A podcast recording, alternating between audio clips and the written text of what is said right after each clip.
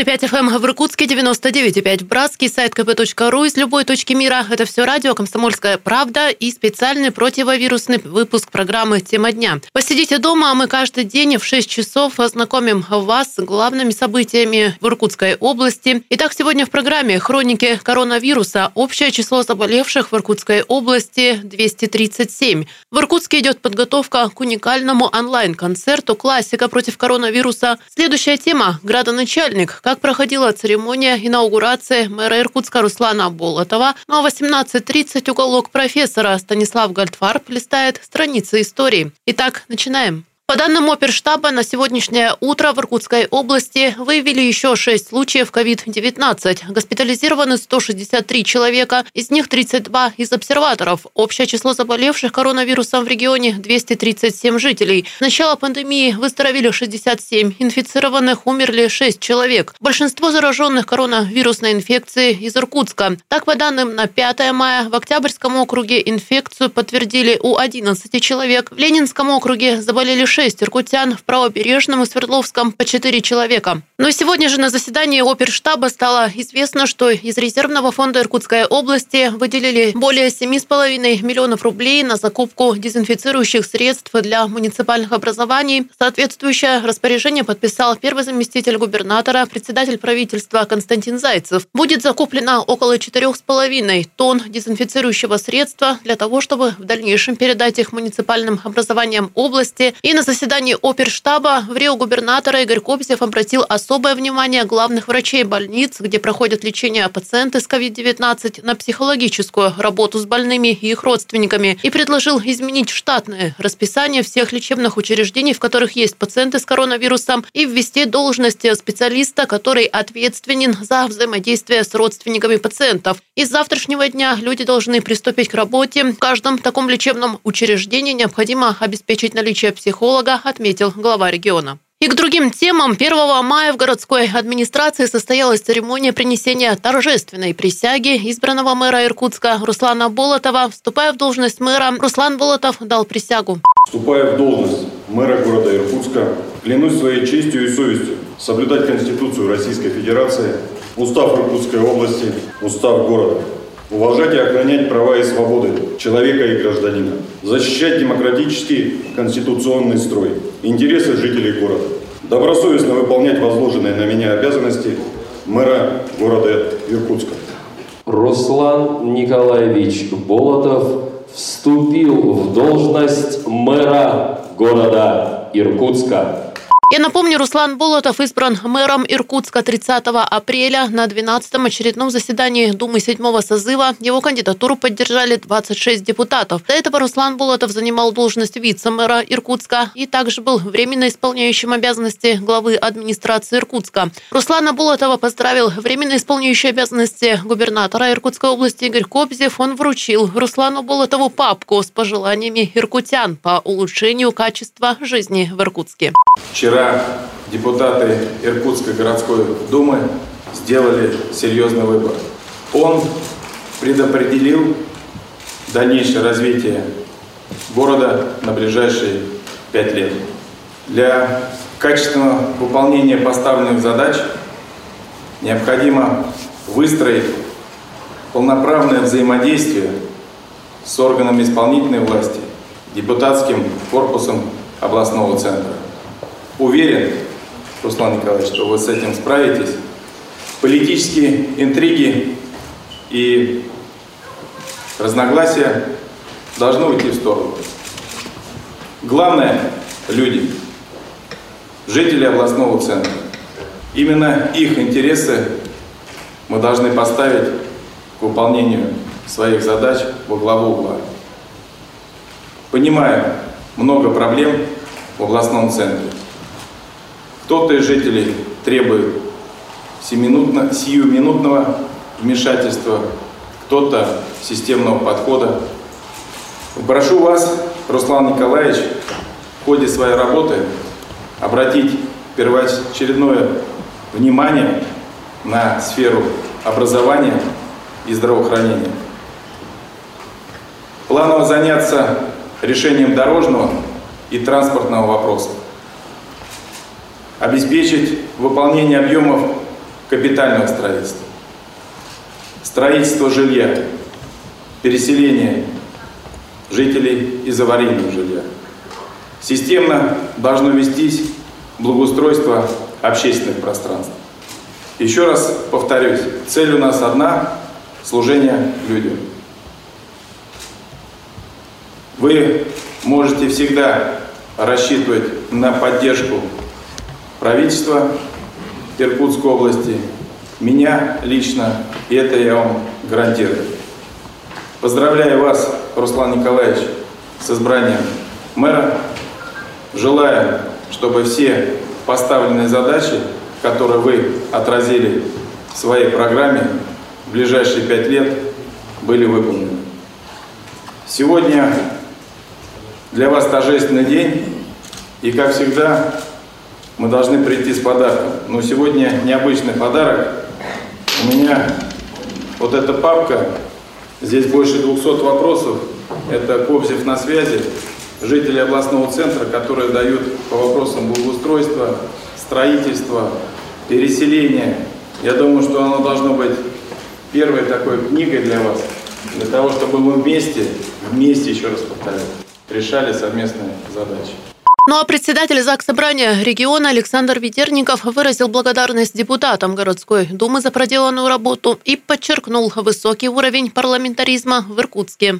Уважаемый Игорь Иванович, последние годы все мы наскучались по конструктивному взаимодействию уровней власти. И в какой-то степени это проявлялось в том числе и на городе Иркутске, правительство области, ну, скажем, в недостаточной степени обращало внимание на развитие областного центра. И сегодня у нас появился реальный шанс воплотить эту командную работу, и мы направим ее на интересы жителей и области, и областного центра как лица нашей области. И поэтому вот этим шансом мы просто обязаны воспользоваться, тем более в это непростое время. Уважаемый Руслан Николаевич, символично, что вы принимаете присягу в день 1 мая, праздник труда. Ну, во-первых, позвольте поздравить всех жителей области и жителей города Иркутска с этим нашим хорошим праздником. Руслан Николаевич – это праздник труда, это работа, это труд. И мы надеемся, что не только красивые отчеты, но и результаты будут вами показаны уже в самое ближайшее время.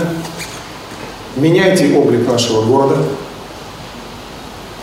чтобы он соответствовал тому высокому званию город трудовой славы, который, надеюсь, мы в самое ближайшее время уже будет присвоен городу Иркутску. Также на церемонии выступил председатель Думы Иркутска Евгений Стекачев. Знаете, вот э, полностью соглашусь с каждым словом всех предыдущих людей, которые выступали. Вчера на самом деле произошло, ну, наверное, за последнее время для города Иркутска самое важное. Сформировалась команда, и сформировалась команда достаточно непростое время. И сейчас мы все поняли, что у нас цель-то одна – это развивать наш город, нашу область. Я очень благодарен э, за эту работу Игорь Иванович, потому что ну, все мы понимаем, почему это произошло в такие короткие сроки. И произошло, э, на самом деле, самое конструктивное, что могло только произойти. Я хотел бы пожелать Руслану Николаевичу быть с нами в команде. Мы вчера оказали вам большое доверие. И не просто доверие, мы протянули руку и дали понять, что мы хотим быть одной командой. Я уверен, у нас все получится, работы очень много, и хотел бы пожелать, наверное, следующее, чтобы мы все вместе не искали причины, а искали возможности для развития нашего города. Это самое главное перед нашими избирателями. Но в ответ на речи Руслан Болотов поблагодарил коллег за оказанное доверие. Далее о происшествиях. Сегодня ночью в Иркутске загорелся частный двухквартирный дом на Александра Невского. Сообщение о возгорании поступило в 3 часа 39 минут. Жильцы одной из квартир самостоятельно покинули горящий дом до прибытия пожарных. Но во время проливки и разбора строительных конструкций в комнате второй квартиры на полу обнаружили сильно обгоревшие тела мужчины и женщины. Площадь пожара составила 150 квадратных метров. Стало известно, что жертвами пожара, как установили дознаватели МЧС, стали девушка и несовершеннолетний молодой человек, которых пустил переночевать в квартиру хозяин. Личности погибших и обстоятельства трагедии устанавливают. Но и специалистам также удалось выяснить, что возможной причиной пожара стало занесение открытого источника зажигания. В качестве основной версии пожара рассматривается поджог. И в завершении этой части программы иркутян призывают поддержать акции, посвященные Дню Победы. Так, 9 мая жители города приглашают принять участие в акции «Окно Победы». Для этого ровно в 12 часов необходимо выйти на балконы своих квартир или выглянуть в окно и всем вместе спеть песни «Катюша» и «День Победы». Ну а в 3 часа почтить память погибших в войне предлагается минута молчания. А в 22.00 состоится еще одна акция «Свет Победы». В это время всем предлагают вновь подойти к окнам и зажечь обычные фонарики или включить их на своих сотовых телефонах. Сейчас небольшой перерыв. В следующей части программы подробнее расскажем об уникальном онлайн-концерте «Классика против коронавируса». Не переключайтесь.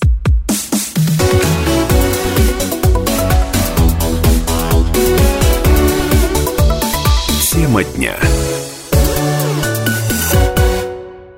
91,5 FM в Иркутске, 99,5 в Братске, сайт kp.ru из любой точки мира. Это все радио «Комсомольская правда» и программа «Тема дня». Меня зовут Евгения Дмитриева. Я приветствую всех наших слушателей. В этой части программы расскажем об уникальном онлайн-концерте, который называется «Классика против коронавируса». Он состоится уже завтра, остается примерно сутки до этого мероприятия. Ну а что вас ждет? Вас ждет концерт губернаторского симфонического оркестра и очень много сюрпризов. Этот концерт организован издательским домом «Комсомольская правда» компании «Азия Шоу», концертным департаментом «Азия Music» и телекомпанией ТВС при поддержке в Рио губернатора Иркутской области Игоря Кобзева, администрации Иркутска и мэра города Руслана Болотова, а также общественной палаты города Иркутска. Концерт состоится в 7 вечера во Дворце спорта «Труд». Трансляция пройдет на сайте irk.kp.ru и на телеканале ТВС. Ну а что подготовили для зрителей о программе сегодня подробнее поговорим. А в нашей студии директор Иркутской областной филармонии Ирина Касьянова. Ирина Владимировна, здравствуйте.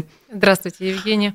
Ну что ж, я предлагаю некоторые, некоторые закулисья да, показать, приоткрыть и рассказать подробнее о программе, а что подготовили, что нас ждет. Я думаю, знаете, без ложной скромности нас ждет уникальный концерт, потому что состоится сразу две премьеры. И это две премьеры военных песен, которыми мы очень гордимся, потому что их написали не просто композиторы и поэты-песенники, их написали наши земляки. Это Андрей Вдовиченко, первая песня, которая посвящена «Дети войны». Она так и называется «Дети войны». Угу. Ее исполнит э, студентка, ну теперь уже, наверное, выпускница колледжа Шопена Дарья Коптелова. И «Бессмертный полк» на слова Владимира Скифа, который тоже это будет премьера песни, которую запишет сегодня вот э, наш выпускник, наш земляк Василий Соколов, который работает сейчас в Большом театре России. Mm-hmm. Он, ну, видите, ситуация так складывается, что он сейчас находится в Иркутске. Он прошел карантин весь, эти карантинные дни как раз у него закончились, и он с большим удовольствием решил принять участие в этом концерте, исполнить премьеру песни, потому что для всех, для нас День Победы – это, наверное, самый великий праздник. Да. И не принять э, участие, знаете, ну, как-то даже не было вопросов. Конечно, мы соблюдаем все меры предосторожности, и никто, как говорится, не обязан, понимаете, прийти э, на работу в эти дни, в общем-то но отказов практически ни от кого не было, потому что ну, все считают это своим священным долгом, святым, поздравить людей с праздником, какая бы ситуация ни складывалась. А увидим мы весь оркестр? Но мы увидим, конечно же, не весь оркестр, а, безусловно, соблюдая э, все социальную дистанцию, социальную дистанцию да. и все меры предосторожности. Конечно же, нет артистов, которые старше 65, конечно же, нет артистов, э, у которых есть маленькие дети.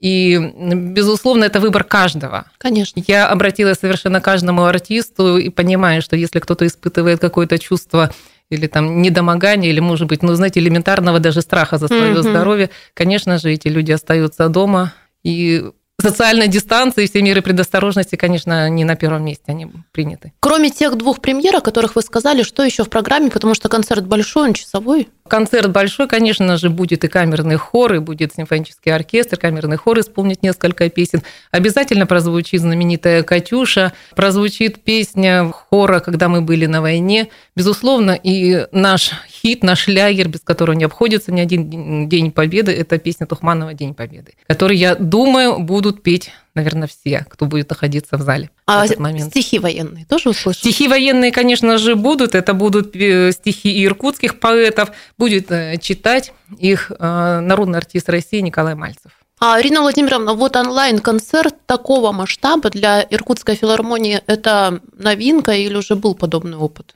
Вы знаете, это, конечно же, новинка, но мы сейчас все работаем в каком-то новом, для это нас правда, неизведанном формате. Впервые, когда я услышала о концерте «Джаз против коронавируса», вы знаете, меня охватило такое чувство беспокойства. А как же мы? А где же мы? Чувство какой-то зависти. Думаю, ну надо же, как повезло джазу, как не повезло нам. И буквально через, знаете, пять дней позвонил Станислав Иосифович и вот сделал такое уникальное, в общем-то, предложение. Мы все в таком находимся очень сильном волнении, потому что мы привыкли отвечать за качество. Да. конечно же, мы привыкли играть на публике. Вот следующий мой вопрос, собственно, а, понятно, что для артиста, для музыканта очень важна отдача, очень важна отдача зала, а здесь практически никого не будет, ну только службы, которые обеспечивают вещание.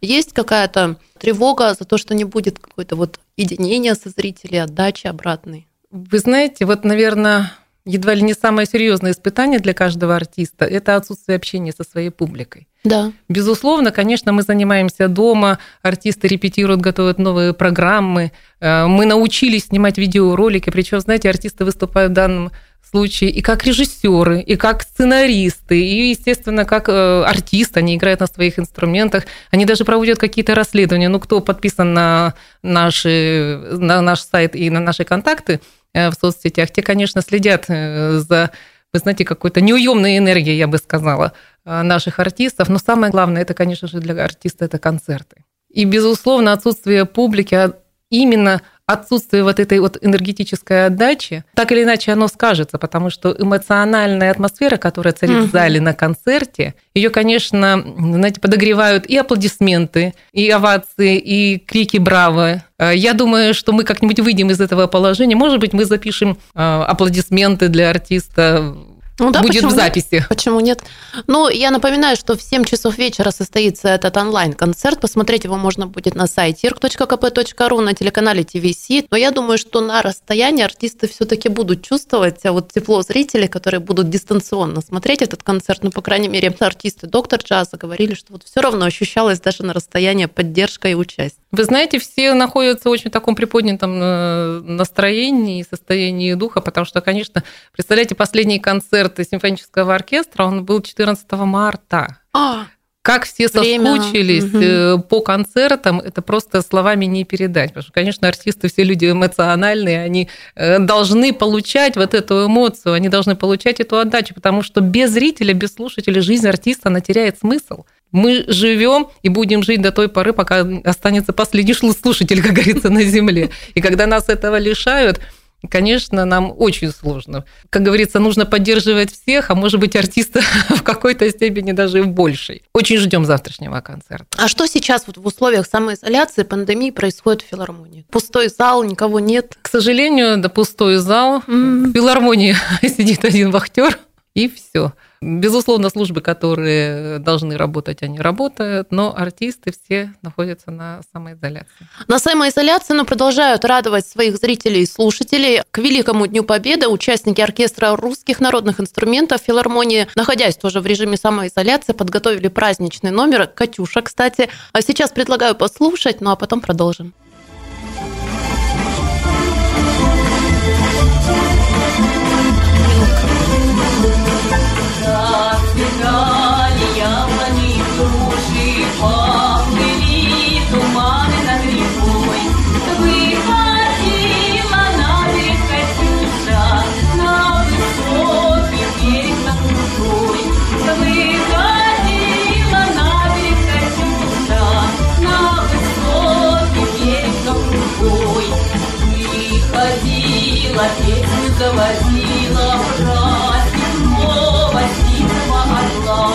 wrong.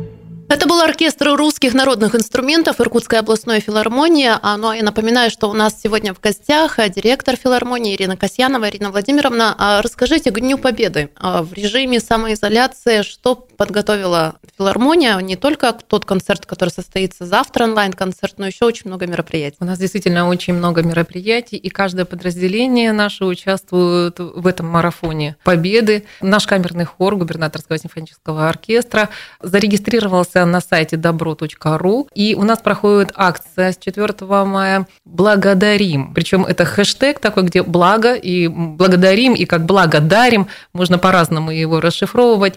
Акция, вы знаете, в эмоциональную поддержку ветеранов, которым сейчас очень тяжело, представляете, которые привыкли идти в бессмертном полку и привыкли смотреть парад, да, привыкли петь э, любимые военные песни. Они сейчас лишены всей этой возможности. И э, артисты камерного хора, они обзванивают всех ветеранов. Мы записали специальный ролик под названием «Никто не забыт», где камерный хор исполняет песню «До свидания, мальчики». Ролик получился, вы знаете, я редко хвалю своих артистов, но ролик получился просто великолепный, с великой, великолепной отдачей. Вообще музыканты все работали, они переодевались. То есть я просто всем рекомендую посмотреть этот ролик. Байкал квартет записал программу без срока давности. Солисты концертного отдела записали большую попури на тему военных песен. Ну и, конечно, симфонический оркестр, вот концерт которого состоится завтра, и 9 числа тоже мы покажем небольшой ролик на нашем сайте, на нашем канале. Ну что ж, спасибо большое. Напоминаю, в нашей студии была Арина Касьянова, директор областной филармонии. Ну а онлайн-концерт «Классика против коронавируса» состоится уже завтра в 7 часов вечера. А включайте э, сайт irk.kp.ru, телеканал ТВС. Спасибо большое. Спасибо вам.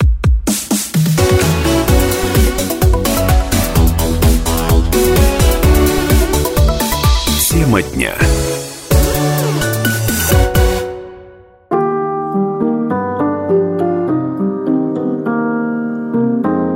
Уголок профессора истории на радио «Комсомольская правда». Иркутская история богата событиями и именами. Знаменитые путешественники, писатели, ученые, архитекторы, чиновники – все они составляли славу города на Ангаре. Я расскажу вам о некоторых страницах из богатого прошлого нашего города.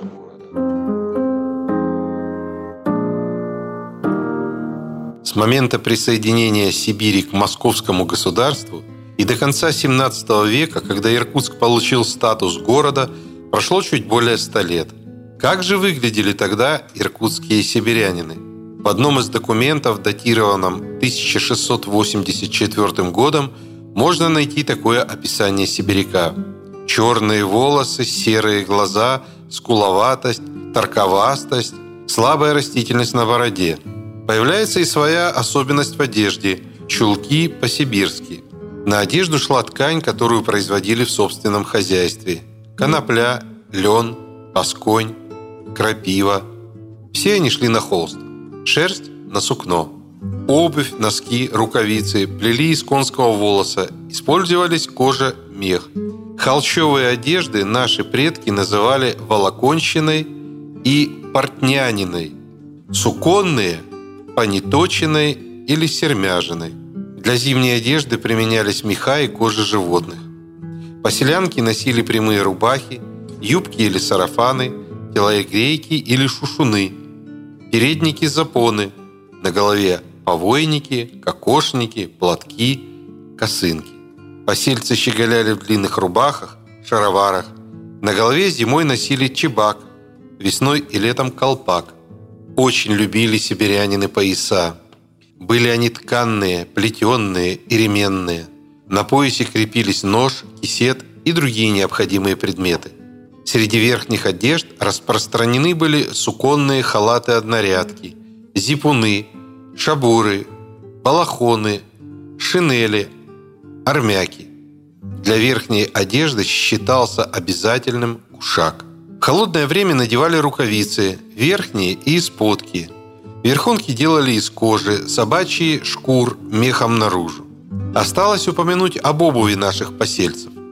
Она состояла из оберток ног, чулок и, собственно, обуви – Основными материалами для изготовления обуви служили, конечно, кожа и мех. От местных жителей посельники заимствовали унты и пимы. А вот описание более позднего времени.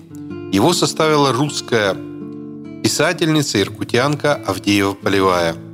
Жители Иркутска почти все бреют бороду и стригут волосы, не носят русских кафтанов, и даже черный народ носит летом халаты, а зимою тулупы, крытые китайкою или панкою. Летом круглые шляпы и картузы, а зимою шапки и меховые картузы. Отличительный наряд женщины низших сословий покрывало, которое они называют накидкою. Накидки бывают обыкновенно ситцевые, носят и канатыватые с золотом. Прежде были накидки каныватные, рублей по сту, теперь многие за стыд почитают выйти из дома без накидки. Обыкновенную одежду женщин из простого народа составляют рубашки с широкими рукавами и узенькими запястьями. У пожилых женщин бывает у рубашек высокий ворот и широкий воротник, юбка и душегрейка или шушун. Шушуны бывают различных покроев. Голову повязывают платком. Прежде все купчихи носили юбки и кофты, а на головах платки. Платки были парчевые, глазетовые, тканные, с золотыми каймами, шитые золотом, битью, канителью. Бывали платки по 150 рублей. Дома носили в достаточных и бедных домах бумажные вязаные колпаки. Ныне все молодые женщины, купчихи, одеваются точно так же, как и в столице. Кто приедет прямо из Москвы или Петербурга, тот мало заметит разницу в одежде. Зато его слух жестко пострадает от тамошнего выговора. В богатых купеческих домах женщины с давних времен подражали столичным модам, и нигде более, я думаю, не сохранились наряды прабабушек. В маскарадах встречаете раброны, фуро, на головах кораблики. Мужчин видите в старинных французских кафтанах. На женские наряды употребляли прежде штоф французский, китайский, штоф по саржерону. Население Иркутска растет. В 1700 году в городе проживало 726 человек мужского полу. Через 22 года цифра приблизится к 3,5 тысячам. В 1775 году перевалит за 4. К концу 18 века Иркутск становится крупным социально-экономическим, культурным и политическим центром Сибири. В нем живет 10 тысяч иркутян, довольно значительное число по тем временам. Теперь поговорим о праздниках, которые отмечали иркутяне. С чего начать? Конечно, с Нового года. Как отмечается Новый год в наши дни, знает каждый. Ну а что было раньше? Совершенно верно, ставили елку. Правда, есть сведения, что до 1850-1860-х годов праздник елка, так называли в старом городе Новый год, был редкостью. А вот к концу 80-х годов XIX века он прочно вошел в обычаи северяков – Новому году предшествовали рождественские праздники. Начинались они 25 декабря с организации детских увеселений. Вот что писали иркутские газеты об этом в 1888 году. Как гласит хроника Иркутска, праздники нынешнего года начались также с детских вечеров и елок. Иркутские елки и детские праздники блестящие, оживлены благодаря множеству городских школ – и значительному количеству учащихся детей. Нам удалось видеть елку, устроенную для всех городских училищ, где собрались все дети городских школ, учителя и учительницы. Имея семейный характер, елка это была для детей, конечно, величайшим удовольствием. Нет ничего удивительного в том, что прежде всего Новый год с нетерпением ждали дети. Именно в эти радостные дни для них специально устраивали гуляния, ярмарки, театральные представления. Перелистаем еще раз старые газеты. 2 января в Иркутском театре дан утренний спектакль для детей всех городских школ. Поставлены были сцены из Ивана Сусанина и волшебной флейты. До тысячи детей были размещены в театре. Кстати, на праздниках-елках богатые купцы делали пожертвования. Например, только Трапезников в том же 1888 году подарил 30 тысяч рублей для образования и воспитания детей. И еще 35 тысяч на содержание городских школ. Детские хороводы водили под елочку. Да-да, ту самую, что и сегодня предлагают спеть малышам. В лесу родилась елочка, в лесу она росла, зимой и летом стройная, зеленая была. Песенки, стихи, которые сочинила поэтесса Кудашева, мелодию написал музыкант-любитель Бекман, пришла к нам из той далекой поры. Апогей праздника наступал 31 декабря. В этот день город был особенно красив.